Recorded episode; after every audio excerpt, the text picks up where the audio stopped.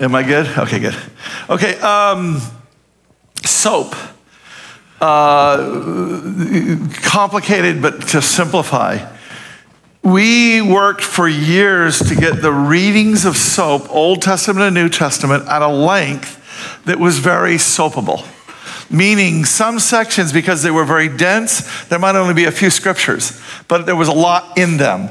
Other passages were longer because there was less density in them, and so it made, again, a good soapable. So we got that down really well, and then when we started doing this Old Testament series that we're doing right now, we changed the Old Testament sections to try and link them up with what we were doing in the books. Well, we started moving a little more quickly through the books than we even thought we were, because that's what the Lord was doing, just in terms of keeping the flow good. And so all of a sudden it was like 4 or 5 chapters of Old Testament in order to keep pace. So we've gone back to our original settings. Does everybody get it? So we will be doing, the one thing we're probably not going to do, we used to do the paper handout, and a lot of people would put those in their Bible and just read the paper out, the paper thing. But what I can tell you is, if you just go to your app, it's right there on the app. The same thing as the paper, and it's current all the time, to where we don't have to publish and we don't have to try and get it to you and all that kind of stuff and have a lot of wasted paper and work. Okay? So it's right on the app every day. And the last thing that I would say is, I don't know what you're doing. I feel a little loud. I feel like I'm getting some kickback, Andre. So if we could maybe kick that down just a little bit. It might be coming from up here. I don't know where it is, but I'm just hearing myself. But I just want to say this. For those of you who are not doing our soap, I love you. Do whatever you want to do. But I want to cast vision for you doing the soap. I would say that 2 out of 3 sermons, maybe 2 out of 4, have some significant connection to what God did in the soap. My heart on soap is that he would have a community that was going through the scriptures together, and that he would have us in the right place in soap for the sermons that he was bringing, that he would coordinate and orchestrate the soap reading and the sermons and what was happening at the church.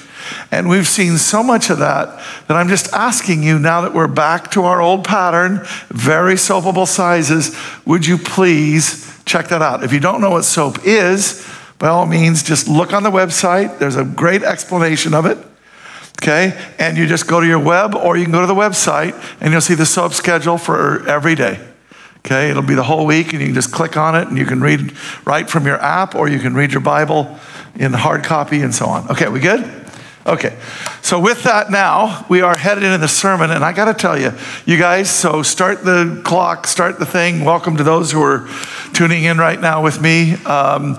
I'm super excited. The people who are here are really blessed. If you're doing the home version, you're going to want to get a pen and a piece of paper so that you can be blessed, kind of, but you're not going to be as blessed as the people who are here. Okay, all right. But wow, is that what I heard? I heard a wow. That's great. But here's what I am saying, though. I want you to reach down in front of you and pick up the piece of paper and the pen that's in front of you. And trust me, you really need to do this. I know there's a lot of times that people go, I'm not going to do this. But please, okay, just trust me. This is now. Listen to what I'm asking you to do before you do it. You're going to hear the first few words I say, and you're going to say, I know what this is. And you're going to write it down, but it's maybe not be exactly it, okay? So here's what I'm asking you to do.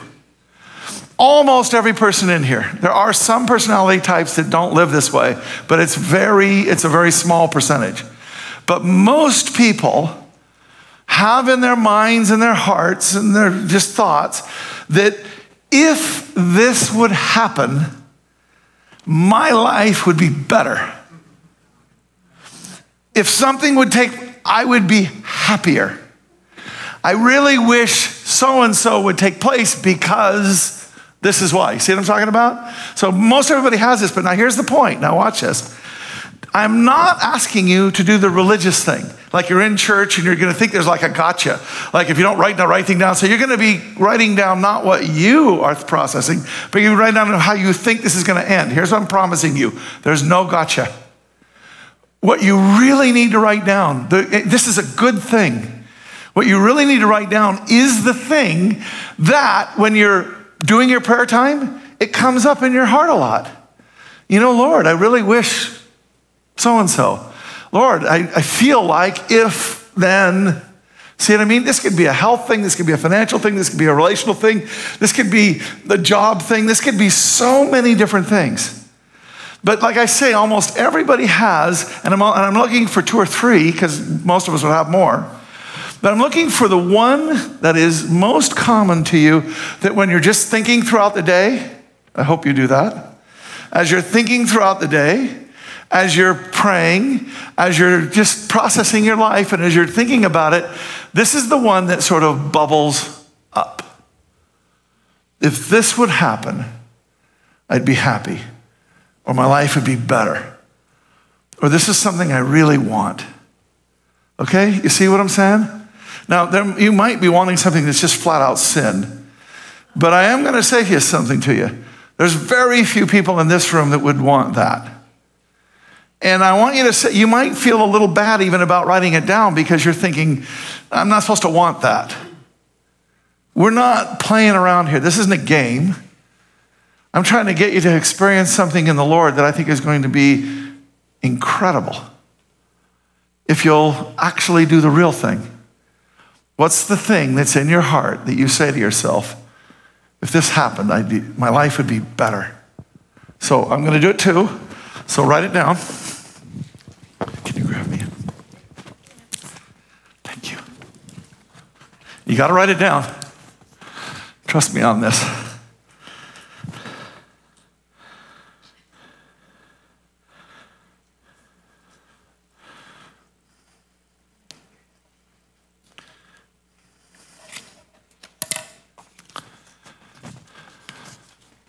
Now, don't let anybody else see it. This is just you. Right? Just you and the Lord, okay? Don't look at anybody else's, and then fold it, okay? So that nobody can see it or anything like that. You got it? Everybody got it written down? All right. Now, with this, who's our prayer? Oh, this is perfect. You literally preached on this a few months ago and got us going down this whole thing. You're the one that set the pattern for what we've been doing now for months. So this is Joanna Peralis. That was an unbelievable sermon. You should listen to it. Would you lift up the sermon? Would you lift up another church? Oh, Father, we just come before you. We might need sound. This is on. Hello. We're good? Okay. Father, we just come before you. And Lord, I just humble my heart before you as we write these things down. And Lord, my heart just feels heavy. It feels heavy for this room. It feels heavy for myself, God. Lord, you are in control. Amen. We believe in you. We believe that your heart is for us. And I just ask if there's anyone in this room that doesn't feel that way, that you would invade their space this very moment, that your love would fill their heart, God. They would feel you, Lord, in a new way, God, like they never have before. That they would just feel your arms around them, Father. And Lord, I just ask that you would just anoint Kurt this morning. And Lord, I just ask that you would be in the sermon, that we would hear you, and our hearts would be changed this morning, Father. And Lord, I just lift up Eastside Foursquare and just ask that you would just be in their presence this morning, God. Lord, that you would continue to do good works there that are already happening, and that you would just bless the leaders that are serving them. Amen. In your name, amen. Amen. Perfect, perfect prayer. Now, where we are, the book that we're in now, fourth book, Numbers. Okay, this is an actual picture of the Sinai. This is what it looked like, okay? So now the key is that we're about to watch a Bible video. It's going to take me a second, though, to get there. Everything okay? All right. So it's going to take me a second to get there, but here's what I want you to know, okay? Numbers is definitely one of my top 5 favorite books. Definitely not because of the list.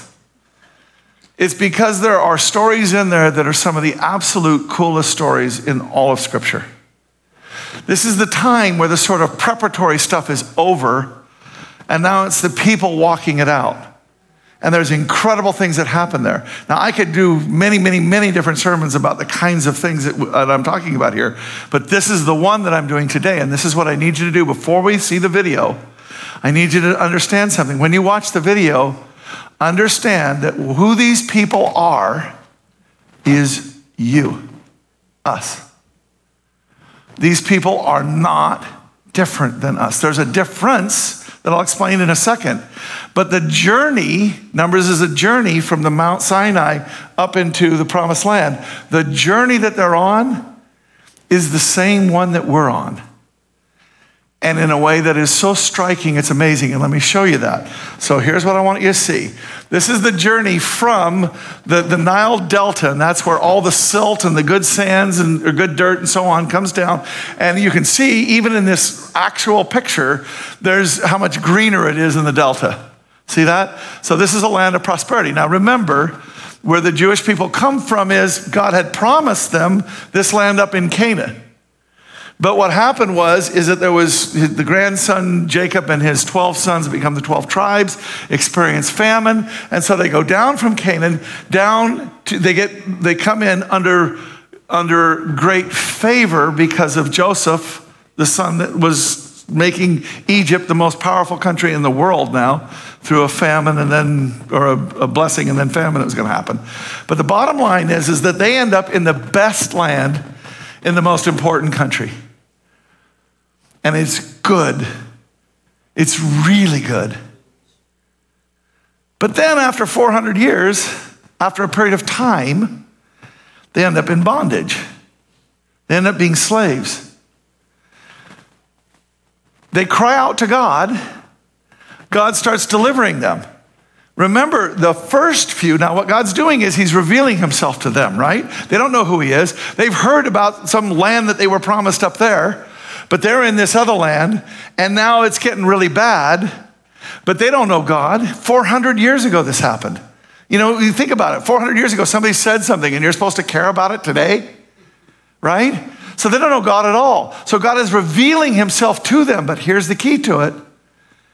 We always think of it as God revealing himself to us, but the truth is he's also going to reveal us to ourselves, who we really are. So what happens is that they cry out and God answers cries. That's what he does. He loves to do that. As we cry out to him, he answers. So he comes and he does miracles. And remember, the first few miracles, it's happening to everybody. See their water turning to blood, so on. But pretty quickly, it turns into there's a plague happening in Egypt, but not where the Israelites are. And to the point to where you get to, I think it's number 9, where it goes completely dark in all the land, except where the Jewish people are.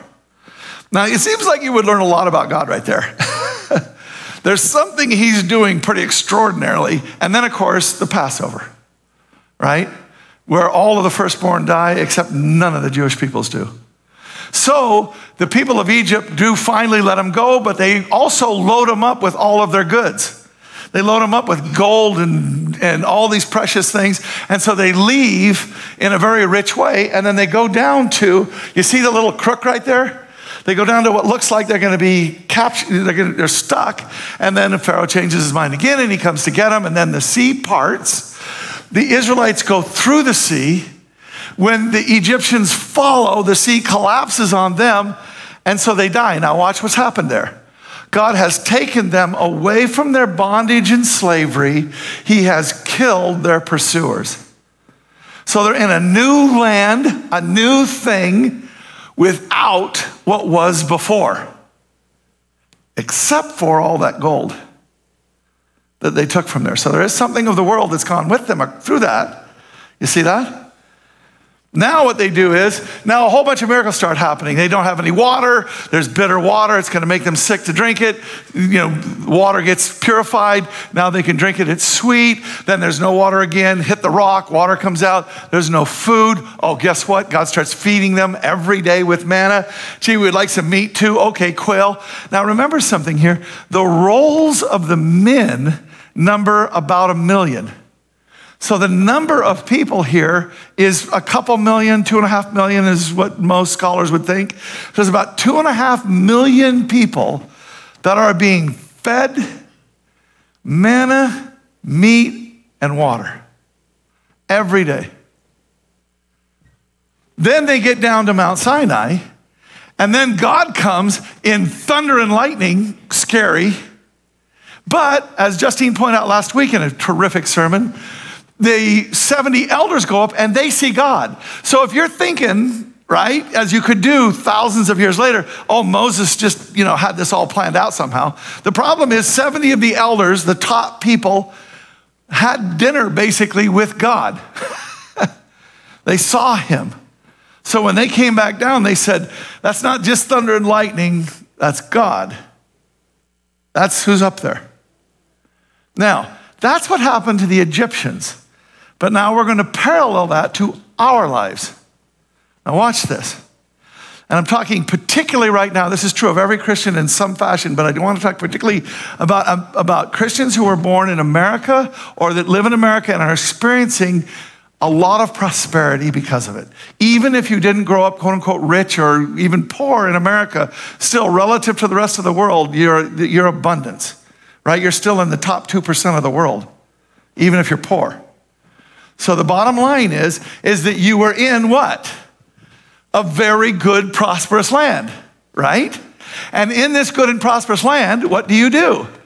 Well, there's some things that look like they're fun. Some of them are obviously sinful, sexual pleasures in ways that are not God's best for you, and so on. Some things are less so. I want to be rich. Now, you may, as Christians, say, oh, no, that's bad. But do understand, God made a lot of people rich. So he doesn't have a problem with making people rich. This is not a faith sermon all of a sudden. Okay, so don't misunderstand what's happening here. But God doesn't have a problem with a person being rich. We're the ones that have a problem with being rich, and that's why he can't do what he wants to do with us, which is not just to make us rich, so don't misunderstand that, okay? But you get what my point is. There's all of these desires that we have living in a land of abundance and prosperity where fear and survival is not our first instinct that's being utilized. Instead, what we're being able to do is all kinds of stuff. We're being able to pursue things that fulfill me, things that challenge me, things that whatever they are. You see what I mean? We can do all of these things, and we start to do them. And when we do them, even the bad sexual and the bad other kinds of things like drugs or something, even those, you have to understand, in the beginning are quite pleasurable. All of these things there's a reason why people do them. They feel good, or they work well, or they seem good. See what I mean? There's a real benefit to it. There's a real thing that happens in me. See it? But there's this funny thing about every single thing that the world gives us. It addicts us. It brings us into a bondage. You do realize Facebook, when it started, was a fabulous idea. Well, when it first started, it was a dating app, so maybe not. But pretty soon it became a way of communicating with people. And to this day, the marvel, the miracle, the wonder of Facebook is the way that it lets you keep in touch with people that you wouldn't otherwise be able to be in touch with, right? Easily, you can see what's going on in their life. Something happens, you can call them, you can connect. And I have friends all over the country, and we're able to connect and stay apace with Facebook, although a lot of them have dropped out lately, okay? But I want you to understand something. You do realize that, and again, I'm not saying there's people that work for Facebook in here. This is just how everything in the world works. You do realize that at this point in time, most people have some level of addiction to their device, the phone, because of the endorphins that are being released when you pick up your phone and you see a like on your page, something you posted and you get a like. That's a hit. They call it a hit. That's the same thing you say in a drug. In fact, it's an morphine, opiate. It's a neurological chemical in your brain that is the cousin to actual opiates. And it is literally addicting. And so you get people that have to pick up their phone. And it's not just people, it's almost everybody that have to pick up their phone continually. About every so often, you need the hit and you pick up your phone. Now that's having a real detrimental effect of which we don't understand yet, and we will understand better as time goes on, and hopefully we'll come up with some way of beating it. But you see what I'm saying here? Everything in the world, even things that seem really great about, I'm going to accomplish great things. Do you remember, Solomon is the guy who experienced everything that the world has to offer, everything. in more abundance than anybody else ever did. That was wine, women, song, accomplishment, power, wealth, ingenuity, wisdom. Half of that list is a pretty good list. Half of it's not so good. But half of that list is pretty good. But he's the one that experienced all of it more than anybody else ever has. And the end of his life was him, and I believe this to be true, but it's a tradition, so I need to tell you it's a tradition. But he's the one that writes Ecclesiastes. And Ecclesiastes, the legend is that he stepped down from the throne having experienced everything, but being now dead in his soul, having started so beautifully with God. In fact, the reason he got everything, do you remember why did he get everything? Because God said to him, what do you want? I'll give you anything. And he said, I want to lead your people well. And he said, because you've asked for such a beautiful thing, I'm going to give you everything else. And then what happened? He ended up dead in his soul, a prisoner to the things. It didn't work. It didn't bring him to the Lord. See what I mean? Those things took him away from the Lord. See it? So there's the book and the person that God is showing us what the world leads to every single time. So we're in that land, that Nile Delta, and all of a sudden we're addicted. And we know that we're in bondage. We know that we're in slavery to whatever it is, some sexual sin that you picked up, some financial desire that you have, some fulfillment thing that you have, some, how many people who have accomplished great things in the world because they were broken in some sense and were driven to do certain things. So they don't experience it as pleasure, as a fulfillment. They experience it as, it was a tremendous need from my brokenness, and that's why I did what I did. I keep thinking, I always use Joe Montana as the example for this, because Joe Montana was, by statistics, one of the greatest quarterbacks in the history of the NFL. And if you ask Joe Montana, does he think that? He would absolutely does not. In fact, if you ask Joe Montana, do you have a good life? His answer is, he's not going to say this casually, but his answer is, there was this need, and it's still there. I'm broken. I can't. See what I mean? Okay, you see where we're going here? Slavery. We were all in slavery. And so we cry out and we say, God, help me get happy, get fulfilled. Do this thing that's going to make me feel better, make my life better. This is what's going to fix me. You see it? We cry out for that thing. And here's what God does when people cry out. He answers us as Christians. He answers, right? He comes to you. He starts revealing himself to you. You get to a place to where, now watch this. This is the difference between the Egyptians and us right here. Well, wait a minute, with the Egyptians, he did all those miracles. You know, the plagues and the Passover and the Red Sea and the water and the food and the mountain. He did all these miracles, right? So you see, we could say this as a Christian, we could say, if God had done all those miracles in my life, then I would have never lusted or wanted anything else. See? If God did all those miracles, of course I would, but he's never done those miracles in me. Well, that's exactly wrong. He's done two, in fact. The first one is, they didn't know who God was at all, and so the way that he was revealing himself to them was brand new. But then it wasn't brand new to us, because we can read it. And these are true stories, and we know that there's a God who does these things, right? And these need to be appropriated by faith, not by God having to redo the Exodus with every single person in your life. But he is redoing an Exodus, but just catch my drift. He doesn't have to do all these miracles because you've seen him.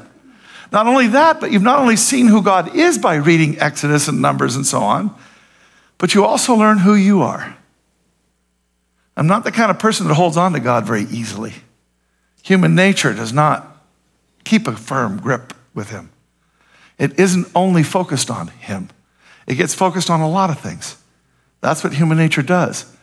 Now that is something that God wants us to learn from, but do we? Not so good. Now I want to tell you something. Take every single miracle that God did for the Israelites. Take every single one. Add them up and multiply them by some huge number. And now you have the miracle that he's done in every single person here that has received Jesus into their life. Because here's what's actually happened in you that didn't happen in them. You want a miracle? This is God He's the one that created this. This is his handiwork. Means it wasn't, he didn't break a sweat. This is just what he did. And he creates the absolutely most fantastic things that you could ever imagine. And the God who made all the stars, that's an actual picture, by the way, one of those Hubble images. But the God who does that, listen to this. Jesus in his last sermon says there's going to be this thing I'm going to do. It's not a sermon. He's just talking with the disciples in the upper room. And what he says to them is God's going to come. He's going to make you new. But he's not just going to give you a new nature, which is a miracle all by itself. You're not going to have a nature that's after the things Adam and Eve were, which is to go my own way. God has a better way, but I'm going to choose my way. He's put a nature in you that is to want to follow God. But even then, he doesn't quit there. That God that made all the universe, I will ask the Father, and he will give you another counselor to be with you forever, the Holy Spirit. He's the Spirit of truth. The world is unable to receive him, but you know him because he remains with you and will be in you. This is unfathomable. Unfathomable.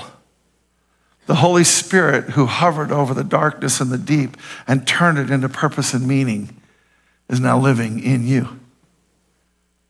But it's not just him. Watch this. I will not leave you as orphans. Jesus, I am coming to you. Jesus, in a little while the world will see me no longer, but you will see me. In that day you will know that I am in my Father and you are in me and I am in you. So it's not just the Holy Spirit, it's Jesus. Oh, and by the way, it's not just Jesus. If anyone loves me, my Father will love him and we will come and make our home with him. The Father, the Son, and the Holy Spirit, the one who created the whole of the universe is living in you. Father, Son, and Holy Spirit. Having given you a new nature, he's now living in you. You want to know a miracle? You want to know a miracle that every Israelite wanted? This one. This is what Scripture says. All the prophets of old were looking forward to the day where this thing that God had been promising was fulfilled, and it was fulfilled in you in Christ Jesus. You see it? This is the miracle. This makes all those other ones seem like kindergarten. You want a miracle? You got it. And not only that, but that counselor, the Holy Spirit, he'll send in my name. He'll teach you everything. He'll walk with you in the most intimate way. It's not Jesus over here, and sometimes you're with him and sometimes you're not. It's that the Holy Spirit is in you, and every thought you have, he's interacting with you in it. Every moment, you can't imagine. There's never been a couple who has even begun to approach the intimacy that the Holy Spirit has with you every moment. We got it all. So here's the deal. I think the Israelites in that day had an excuse. They didn't have a new nature. They didn't have the Holy Spirit. They didn't really know God. They got some miracles, and they kept messing up. What's our excuse? Because here's Paul telling us all something. As a Christian, I don't really understand myself. I want to do what is right, but I don't do it. Instead, I do what I hate. I know that nothing good lives in me. That's in my sinful nature, my flesh. I want to do what is right, but I can't. I want to do what is good, but I don't. I don't want to do what is wrong, but I do it anyway. Anybody can relate to that? Anybody can't relate to that because you need to lay hands on all the rest of us.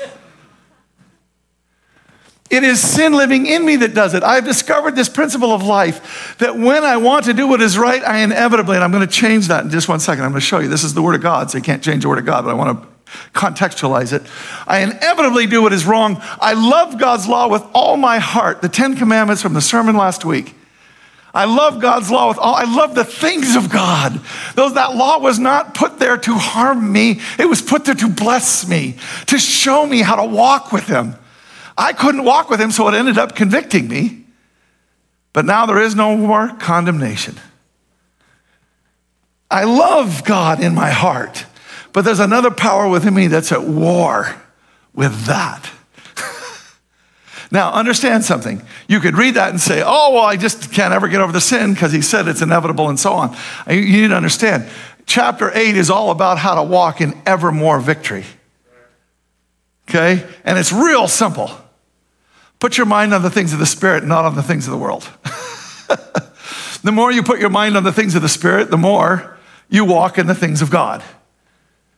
The less you put your things on the mind on the things of the world, the more you put it on God, the more that you'll walk in God.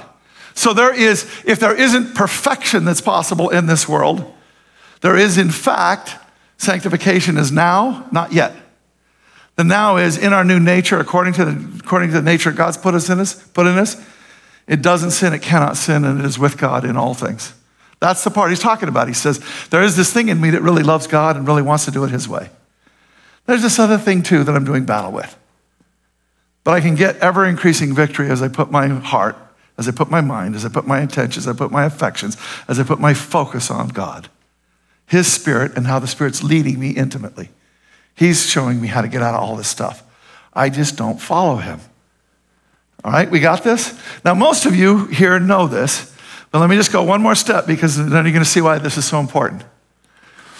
We need to have two things in our life. This is what God's showing us from the walk of the Egyptians. He's showing us even now, we need a fear of the Lord. That's the beginning of wisdom. But always remember something, it's not its end. The beginning of wisdom is fear of the Lord, but its end is love, relationship, intimacy with God, okay? So all the people witnessed the thunder and lightning, the sound of the trumpet, the mountain surrounded by smoke, and when the people saw it, they trembled and stood at a distance, and we should do so too. We should understand how holy God is and how holy we aren't. In our new nature, yes, but not yet. But there's another thing, and that's intimacy. You are present among them when they see with their own eyes in your what they see with their own eyes in the cloud that hovers over them, and the pillar of cloud that leads them by day, and the pillar of fire by night. That thing that would lead them when they were moving, and then when they stopped, they would camp around it. And what he's trying to communicate is you, him living in your presence. Or more accurately, us living in his. You see it? So there's always this tension between fear of the Lord and intimacy. And we need to live in both of those truths. Now, with that said, we're now going to watch the Bible video. But here's why I did this long build-up to it. When you watch this, I need you to not watch this as a story about a people that lived 3,500 years ago. I need you to live it as this is your story. There is a difference, but it's the same journey. The journey that God set out for them is the one that we are walking to. So experience the journey like that.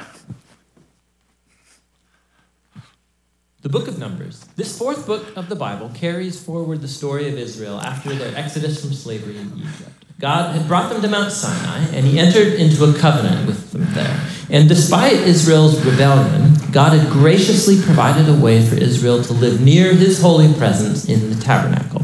So the book of Numbers begins as Israel wraps up their 1 year stay at Mount Sinai, and they head out into the wilderness on their way to the land that God promised Abraham. Now, the book's storyline is designed according to the stages of their journey. So the first section begins at Mount Sinai, but then they set out and travel to the wilderness of Paran. And then from there, they travel to the plains of Moab, which is right across from the Promised Land. Now, the first part opens with a census where the people are numbered. That's where the book gets its name. And then there are laws about how the tribes of Israel were to be arranged in their camp. So the tabernacle was to be at the center, and then around that, the priests and the Levites, and then around them, the 12 tribes neatly arranged with Judah at their head.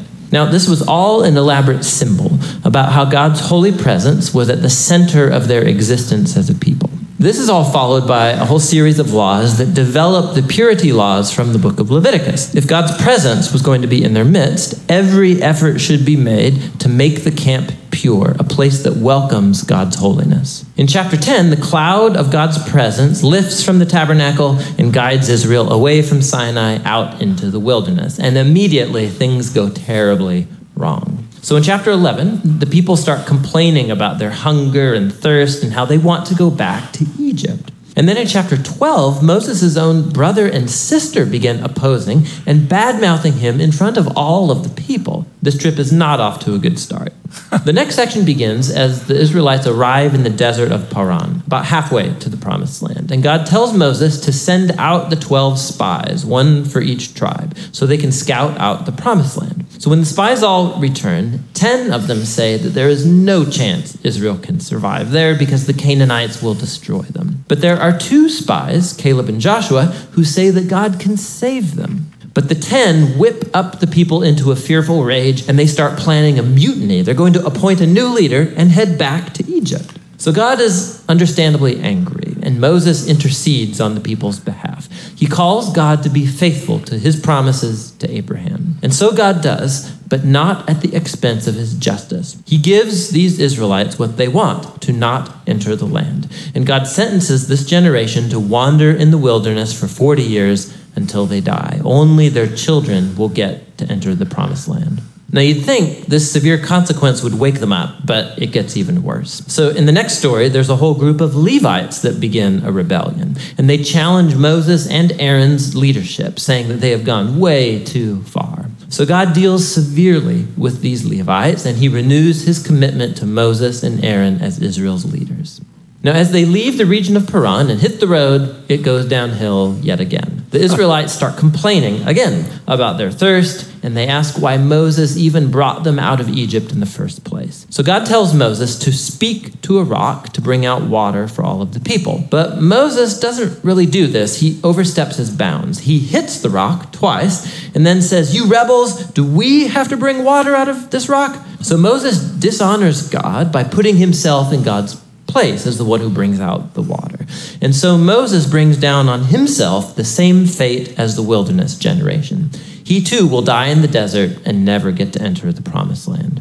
After this, the Israelites rebel yet again, and God brings a very strange judgment on them, venomous snakes to come and bite the people. And so Moses again intercedes on behalf of the people. And God tells Moses to do this, to make a bronze snake and to lift it up on a pole so that whoever looks at this snake would be healed of the poisonous snake bite. It's a very strange symbol, but it speaks to the challenge that God has by being faithful to his covenant. He's right to bring justice on the Israelites' evil and sin, but even God's justice gets transformed into a source of life for those who will look to God for healing. From here, the people head into the plains of Moab, and the first main part of this section focuses on the strange figure of Balaam. So the king of Moab is freaked out at this huge group of people traveling through his territory. So he hires a pagan sorcerer, Balaam, to pronounce curses on Israel. And 3 different times, Balaam finds that he cannot curse them. He can utter only blessing upon Israel. Remember God's promise to Abraham from Genesis 12. So not only can Balaam not curse Israel, but God actually gives him a vision about a future Israelite king who will one day bring God's justice to all of the nations. This vision recalls Jacob's promise to Judah in Genesis chapter 49. Now, it's worth stopping to reflect on the flow of the book so far. The rebellion stories in the wilderness, they just heap up on one another, getting worse and worse. And while God does bring partial acts of judgment on Israel, he's also kept showing mercy, providing food and water along the way. And so the Balaam story, it shows God's grace in bright colors. Because here's Israel. They're down in the camp grumbling and rebelling, but up in the hills, unbeknownst to them, God is protecting and even blessing them. And it's this contrast between Israel's rebellion and God's faithfulness in the wilderness that's what made these stories so important for later generations of Israel. So the wilderness stories are retold time and again by later biblical prophets and poets, and even by the apostles in the New Testament. And these stories always serve as a warning that while God will remain faithful to his covenant promises, he will also allow his people to walk away in rebellion and face the consequences. After this, the rest of the book focuses on the children of the wilderness generation, and they begin preparing to inherit the promised land. They take another census of the new generation, then they go on and win a number of battles with the people groups around them, and then a few tribes even begin to settle in the promised land. So the book ends with the new generation poised to enter into the land, and Moses is about to deliver his final words of wisdom and warning. But for now, That's what the book of Numbers is all about. Those are just the best videos ever. What a tool to have this for the series that we're doing. Can you imagine trying to do all of this, what we're doing, without that? I mean, it's just incredible how much it gets us down the field. But here's the thing. What's the overarching theme of Numbers? What is it? The people complain. Over and over and over it. The book starts out with it. Numbers 11, soon the people began to complain about their hardship, and the Lord heard everything they said. There's a better way to phrase that. The people were complaining to God. They weren't just grumbling over here. They were speaking in a way that it was a challenge to God. So God responded. The Lord's anger blazed against them, and he sent a fire to rage among them, and he destroyed some of the people in the outskirts. You would think after this, what would you do next? If you complained and then like he burned your leg off, what would you do? Stop complaining. If you were going to complain, do it quietly, right? You know what I mean? But here they are, just 1-2 verses later, contemptible people among them had a strong craving for other food. The Israelites cried again and said, "Who will feed us meat? We remember the free fish we ate in Egypt. We don't remember the slavery and the bondage and the more bricks and less straw thing." But okay, along with the cucumbers, the melons, the leeks, and the garlic, and all this kind of stuff. Now this is chapter 11. I could go to chapters. You saw, I'm going to 14. I could go to 21. I could go throughout the book and show you that all the way through the book, this complaining thing keeps going. But here's Numbers 14, this last one we're going to do on this. Then the whole community began weeping aloud, and they cried all night. Their voices rose in a great chorus of protest against Moses and Aaron, and let's add in their God. If only we had died in Egypt or even here in the wilderness, they complained. Why is the Lord taking us to this country only to have us die in battle? Right? This is at the time when they're looking at it. Our wives and our little ones will be carried off as plunder. Wouldn't it be better for us to return to Egypt? Then they plotted amongst themselves, let's choose a new leader and go back to Egypt. Now, what's happening here? This is not complicated. They forgot what was bad about Egypt. They were looking at what that was good out of Egypt, at least from their perspective. And so it was Egypt. God's walking them this way into a new land, into a promised land, into a new place with him. And where are they looking? Egypt, Egypt, Egypt, Egypt, Egypt. Let's just make it super clear. What should they have been saying? What should they have asked the Lord about? There was no problem if they didn't have meat. God proved it. They cried out and complained and he gave them meat, but they could have got it another way, right? They could have just said, wow, this God is sure doing a lot of incredible things. Parting water, doing plagues, free bread every day. A lot of incredible things. Which we could not even possibly imagine. I wonder what he might have for us next. You might even be able to say, let's ask him. We have a problem, help me. I have a problem, help me, Lord. See it? Let me rephrase it so you see it here. What can we say? Lord, thank you for everything you are so beautifully providing. Creating me new, living inside of me, teaching me, walking with me, all of the abundance of your presence and all of the goodness that you have brought to my life. Thank you for all of that. Now we can say, it's okay to say, there is an issue that's come up, however, and I would like to talk to you about it, to ask you if there's something that could be done about this. I'd like some meat, or I'd like to not get killed by an enemy, or something like this. So you know what, God? I'm looking at you. I'm not looking at Egypt. I'm looking at you and I'm saying, you've proven to me that you're like phenomenal, but I'm seeing this problem. What do you want me to do? Can I just, okay, God, help me right now. We've got to stop being religious. We've got to stop trying to act like we're supposed to act when it's not where we are. If you're not there, what you need to come to God with is where you are, which is not there. God, I know I should trust you. I just don't. Help me. I believe, says the guy. Help my unbelief. I do believe, but there's a part of me that doesn't. Would you please help me with that? To which Jesus is only too happy to say yes. And here's the key to it. When we come to God the way that we think that we should be, he can't fix us because we're not focused on what the problem is, which is not the problem we're thinking, which is what we want fixed. It's us.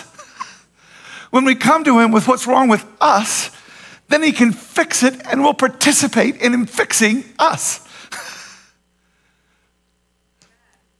This is so important. Literally, now, this is one of those moments that just cracks me up about myself. There's this problem that I've been having. Not, problem is totally the wrong word. There's this thought I've been having about if this happened, then I would be happier. If this happened, my life would be better. And I need you to understand something. You need to understand the nature of that thing. It was like, that would be really nice to happen, but I don't need it to happen. I'm fine. I trust you. I love you. My hope is in you, not that. But gee, I'd really like that to happen. Now, somehow over time, which is what is always, time is our enemy in our human nature. Somehow over time, without me even knowing it, it happened. This is not a bad thing. I'm not going into it because it's just not important for right now. I want you to have your own thing like this in your mind. This was a thing that was perfectly reasonable for me to want and ask for and everything else. There was nothing wrong with it at all. But somehow over time, I had gotten my eyes fixed on it in a way that I wasn't really thrilled that God wasn't letting me have it. And I wasn't totally sure he was ever going to let me have it. Now, right there should be a problem, right? Right there, you should be saying, gee, doesn't that sound a lot like a person wanting their own way, not God's? See, the whole key to the journey of the Israelites is they don't know what the promised land is. They have gotten a taste of it because two of the guys come back having to carry one bunch of grapes between them. It's so heavy. So they know that whatever it is that's in that promised land, that land of milk and honey, is really good. And yet what do the rest of the people focus on? The problems, the giants. To where we cry out all night, we're gonna die. So we're not looking forward. We're not looking at the God who, he's clearly not revealed it to us yet. But we're not looking at him. We're looking at what we know. And we're ending up wandering around in the wilderness dying when we could be entering into the promised land if we just let him take us there. But we don't. So here's the point. I'm sitting here. I cracked me up so much. You can't believe what a terrible person is preaching to you right now. Okay, I honestly do believe something with all of my heart. I believe that the Lord lets me be a preacher is because I'll be like David and I'll peel it back and I'll tell you what it really looks like to walk. I always have had this image. I've always told you this. I don't want to be the perfect guy who's got his hair just right and his body just right and he wears fitting clothes and he speaks perfectly and he never interrupts his own self and his own thought and he does everything just perfectly in this big choir and everything's beautiful. And I just have this image of somebody down below looking up at this perfect image and saying, isn't he wonderful? I could never do that. And that has always been an evil to me. And what I wanted to be was a guy who is obviously got some problems. And he doesn't want to be called pastor because he wants to be what he is, which is you and us. And I want somebody to be able to look at me and say, you know, I like him. I hope you say that. But you know, if he can do this, I think I can too.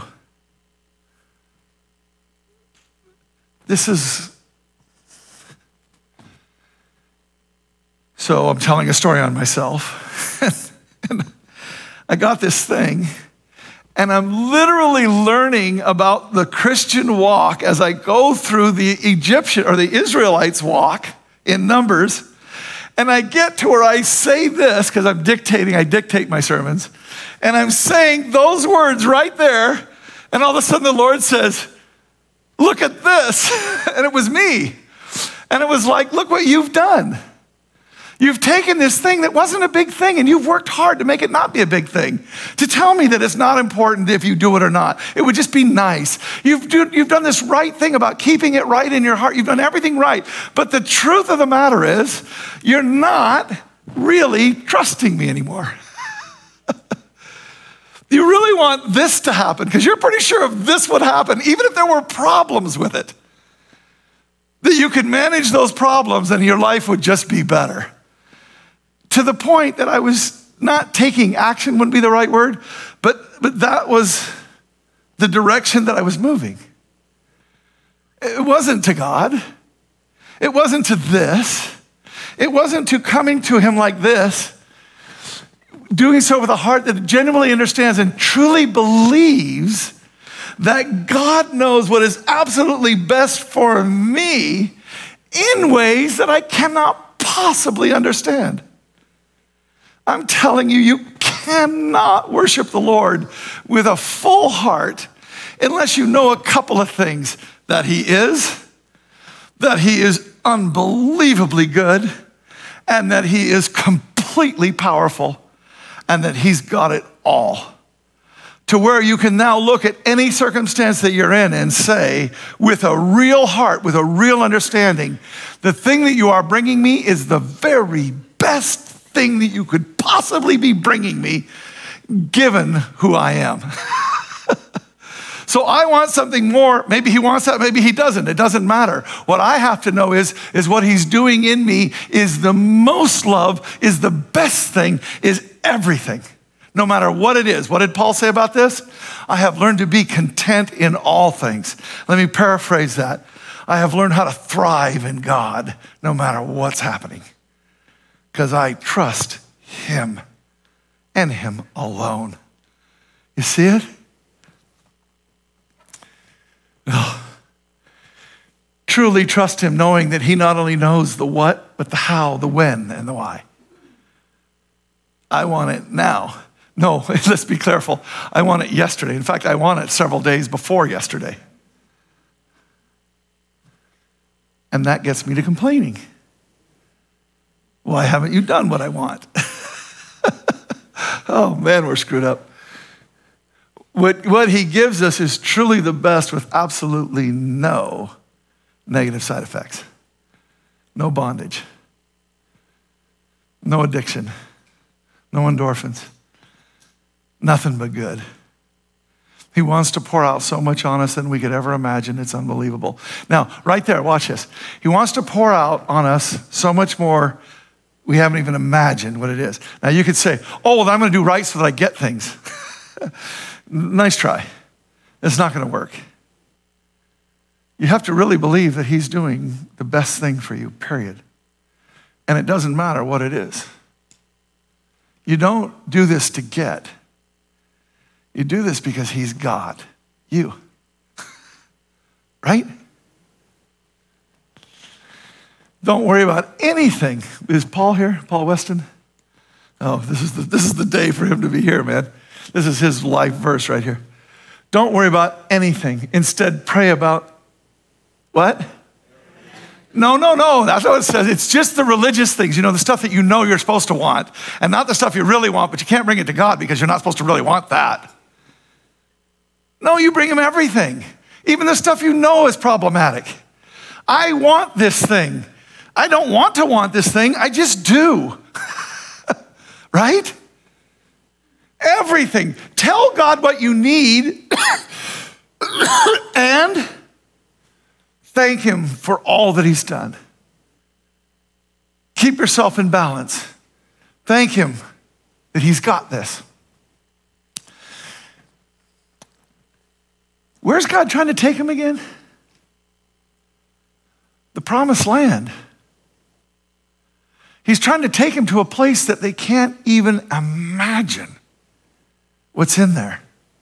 Has anybody ever seen two people have to carry one bunch of grapes? You ever seen that before? And what if that's like the littlest thing of the blessings in there?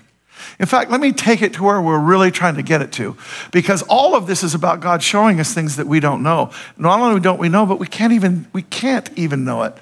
This is why the scriptures say things never discovered or heard of before. No Egypt, no world, no I know this. What he's trying to get us to, what he's trying to say is waiting for us is things never discovered or heard of before, things beyond our ability to even imagine. These are the many things. How many? These are the many things that God has in store for all he loves. Now, let's be clear about something. This is really about heaven and about how much more heaven is than we can begin to understand, right? This is really what this is about. But do you understand what heaven really is? Because here's what it is. Freed from all worldly flesh, God pours out on us things infinitely better than anything we have even imagined without measure. Oh my God, it's the dumbest thing ever to look back. It kills us. It literally steals from us when we look back. What brings us life is to look forward, to look at what God's doing, to see who he really is and understand that that's even but just a peak, and that you want to enter into that more and more and more and more. That's the life that he has for us. That's what he wants for us. So with all that said, I want you now, nobody can see it, but I want you to take your card and I want you to open back up, and I want you to read what's on there.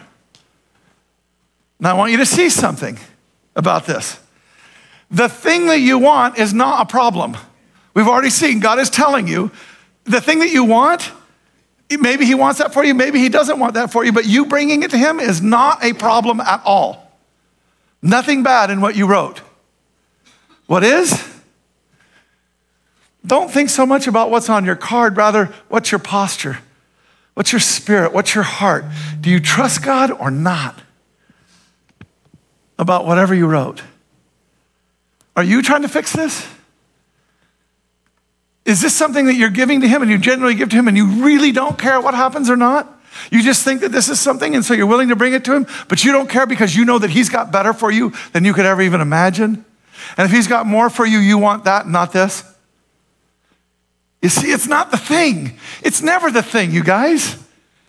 It's always our attitude towards this. It's always our posture towards this. It's always how we are dealing with it internally. That's the journey of Numbers. That's where you get from slavery to promise. It's in the attitude. How are you coming to God? As good? As loving? As one who would love to give you everything that you want and a billion times more, to where the things that you wanted seem like nothing. We got a moment coming up here. I want you to take a moment. We're going to do a little music. We're not done. I want to tell you, I got about 5 minutes after we're done with this moment right here. But here's what we're going to do, and here's what I'm asking you to do. In the next 3-4 minutes, I want you to think about what your attitude is, what your posture is. And then I want you to come forward. And what I want you to do, and I'm hoping everybody in here will do this. I just really hope that you will. But I want you to come forward, and I want you to just ask your exceedingly great God by laying it before him. Give it to him and trust him. So what I want you to do is I want you to bring your card forward and leave it here. Because it's your way of saying, I want this. You know that I want this. Maybe I should want it. Maybe I shouldn't want it. I don't care. But I want to give it to you. So I'm asking you to come forward and just take a minute here at the altar. And I'm asking you to fold it up so that nobody can see it. And I promise you, nobody's going to read it. We're going to clean it up and nobody's going to look at it. This is between you and the Lord. And I want you to come forward and I want you to put it here at the altar and leave it here. Give it to him. Okay?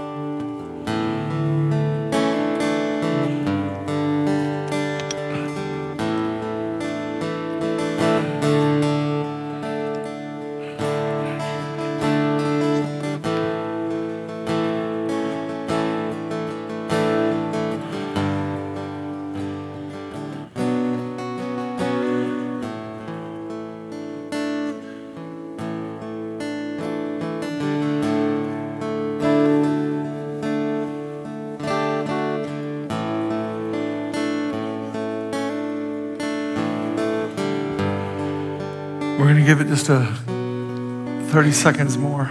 I don't mean to hurry anybody's time. I just...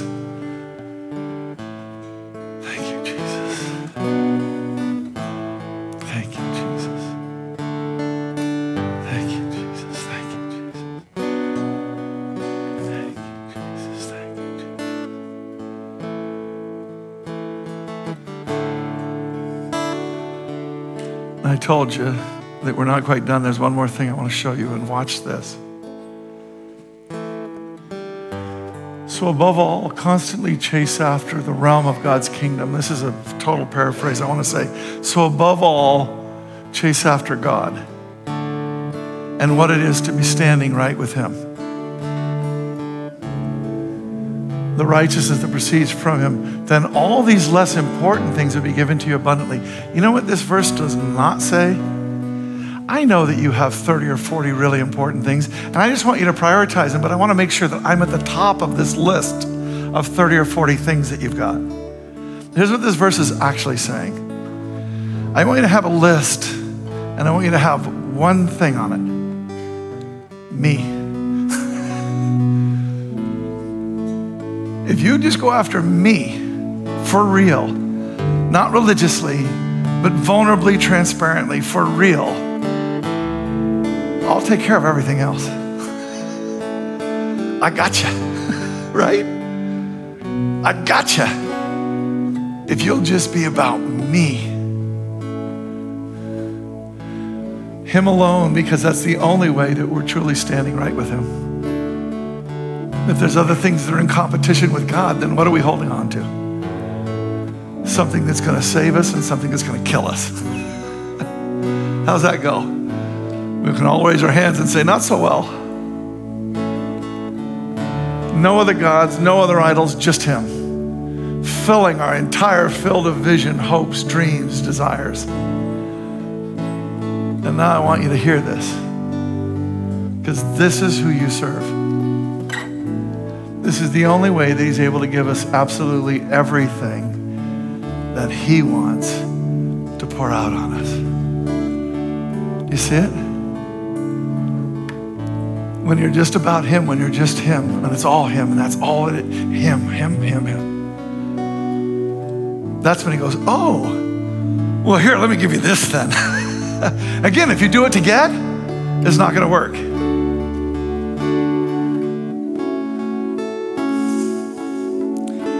God, in Jesus' holy and precious name, I'm begging. I'm begging you to let me get victory over my flesh for real. And I don't mean in the way that we normally think of that as sin. That too, of course. But I mean in these ways that are much more subtle, that are much more important and real, that are really down to the nub of it. God, in Jesus' holy and precious name, I'm asking you to teach me how to want nothing but you. That I might be a vessel who can take anything that you give me, and I will use it precisely and only as you want. That I would become the kind of vessel that when you tried to bless me, it didn't end up hurting me. Thank you for not giving me what I want, even if you wanted it for me, because it was going to hurt me. Thank you for teaching me what it is to be at your feet in love.